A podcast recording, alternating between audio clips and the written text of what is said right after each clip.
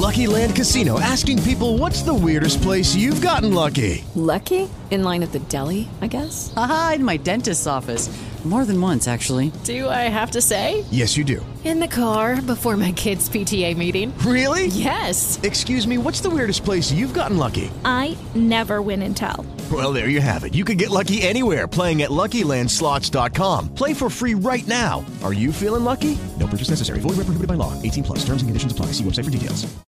Alcuni fatti, alcuni fatti di cronaca, alcuni report usciti negli ultimi anni mi hanno portato a prendere atto di un problema di cui pochi conoscono effettivamente le reali dimensioni. Sto parlando dei problemi di salute mentale che abbiamo noi stessi medici, psichiatri e non. Ci sono dati ormai ben consolidati che indicano come tra i medici siano molto frequenti, ad esempio, i fenomeni di burnout, il suicidio, il mobbing, le dipendenze, ma anche altre psicopatologie più, più tipicamente psichiatriche, come ad esempio il disturbo bipolare. Non so se se qualcuno di voi che mi segue, magari anche gli operatori sanitari che so di avere tra i miei follower, si siano mai fatti la domanda quali sono i problemi di salute mentale di noi medici? Che piega prende nel corso della vita la salute mentale di coloro che hanno scelto di fare la professione del medico? Bene, seguendo alcuni dati, ma anche alcune mie osservazioni personali, voglio provare a rispondere in maniera magari sommaria e provvisoria a questa domanda tramite questo video. Molti dati di cui vi parlerò riguardano gli USA o i paesi del nord, dato che in Italia non abbiamo molta voglia, diciamo, di sollevare polveroni e noi medici stessi probabilmente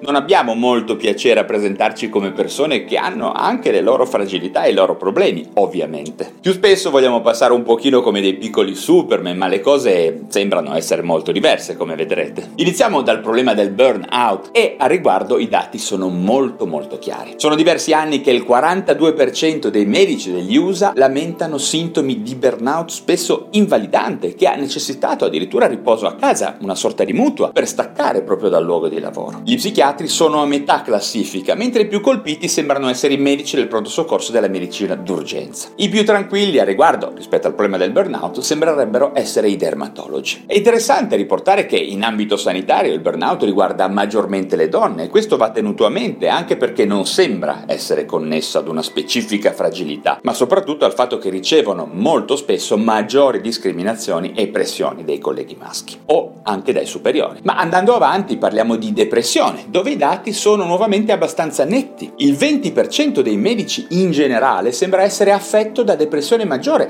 che è un dato, badate, molto rilevante, quattro volte superiore a quello della popolazione generale. Vorrei fare anche una piccola aggiunta che non è basata su evidenze nette, ma dalla mia esperienza personale, cioè che negli ultimi anni ho seguito davvero molti, molti colleghi che erano affetti solo in apparenza da una depressione maggiore, ma in realtà poi erano affetti da un disturbo bipolare o da una ciclotimia. Lo ripeto, non è questo un dato confermato a livello epidemiologico, ma è una mia personale osservazione, una mia esperienza. Ma parliamo adesso di suicidio tra i medici. Domanda, questo grave problema, il suicidio, riguarda noi medici? Beh, a giudicare da uno studio inglese del 2018, quindi addirittura pre-Covid, pare che in generale il tasso di suicidio tra i medici sia tra le 2 e le 5 volte maggiore che tra la popolazione generale, a seconda delle analisi epidemiologiche che poi si considerano. Inoltre pare che pensieri di suicidio, come si definiscono, magari non seguiti da un vero e proprio gesto autolesivo, riguardino circa il 15% dei medici. Sono dati assolutamente rilevanti, chiaramente. Ed è sottolineare che dopo il Covid, come abbiamo anche avuto modo purtroppo di vedere in Italia, questi dati potrebbero essere destinati a crescere. E adesso per finire parliamo di, di dipendenze, ovvero di utilizzo di droghe tra noi medici, un tema molto scottante e molto controverso, che solleva timori allo stesso modo quando parliamo di piloti di aerei che utilizzano droghe. Insomma, le persone si sentono un pochino poco al sicuro quando coloro a cui affidano la loro salute e la loro vita possono essere a rischio di usare droghe. Bene, dai dati che possediamo pare proprio che noi medici siamo piuttosto predisposti a dipendere da sostanze, visto che il 3% di noi sarebbe un utilizzatore attivo di o alcol o tranquillanti autoprescritti o droghe da strada. In questo caso abbiamo anche dei dati relativi al nostro paese. Una ricerca di DIA9 International del 2021 stimerebbe addirittura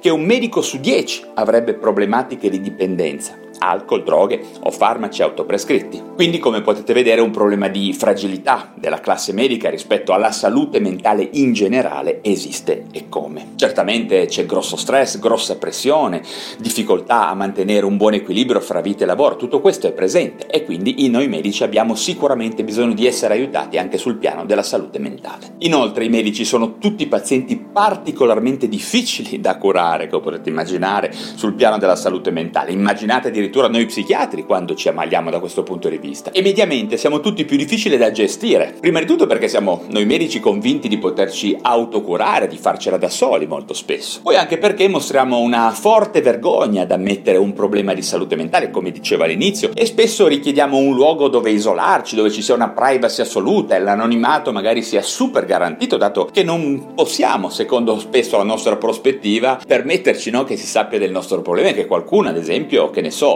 ci possa riconoscere mentre frequentiamo un CERT o un ambulatorio di psichiatria, perdendo, secondo questa prospettiva ovviamente sbagliata e stigmatizzante, credibilità professionale. Allo stesso modo in cui potrebbe accadere, ad esempio, per i piloti d'aerei, come dicevo prima, i sacerdoti, gli infermieri, i manager di grosse aziende. Bene, per adesso mi fermo qui, ma spero di avervi suscitato interesse, di sentire qualche vostro commento, parere o testimonianza che riguardi questo tema della salute mentale di noi medici, ok? Bene, se vi sono stato utile datemi un like, come sempre se vi interessano questi temi di psichiatria e salute mentale iscrivetevi subito al canale digitale da dove mi state ascoltando. Un caro saluto a tutti e ci vediamo presto al prossimo video. Ok, round 2. Name something that's not boring. A laundry? Ooh, a book club. Computer solitaire, huh?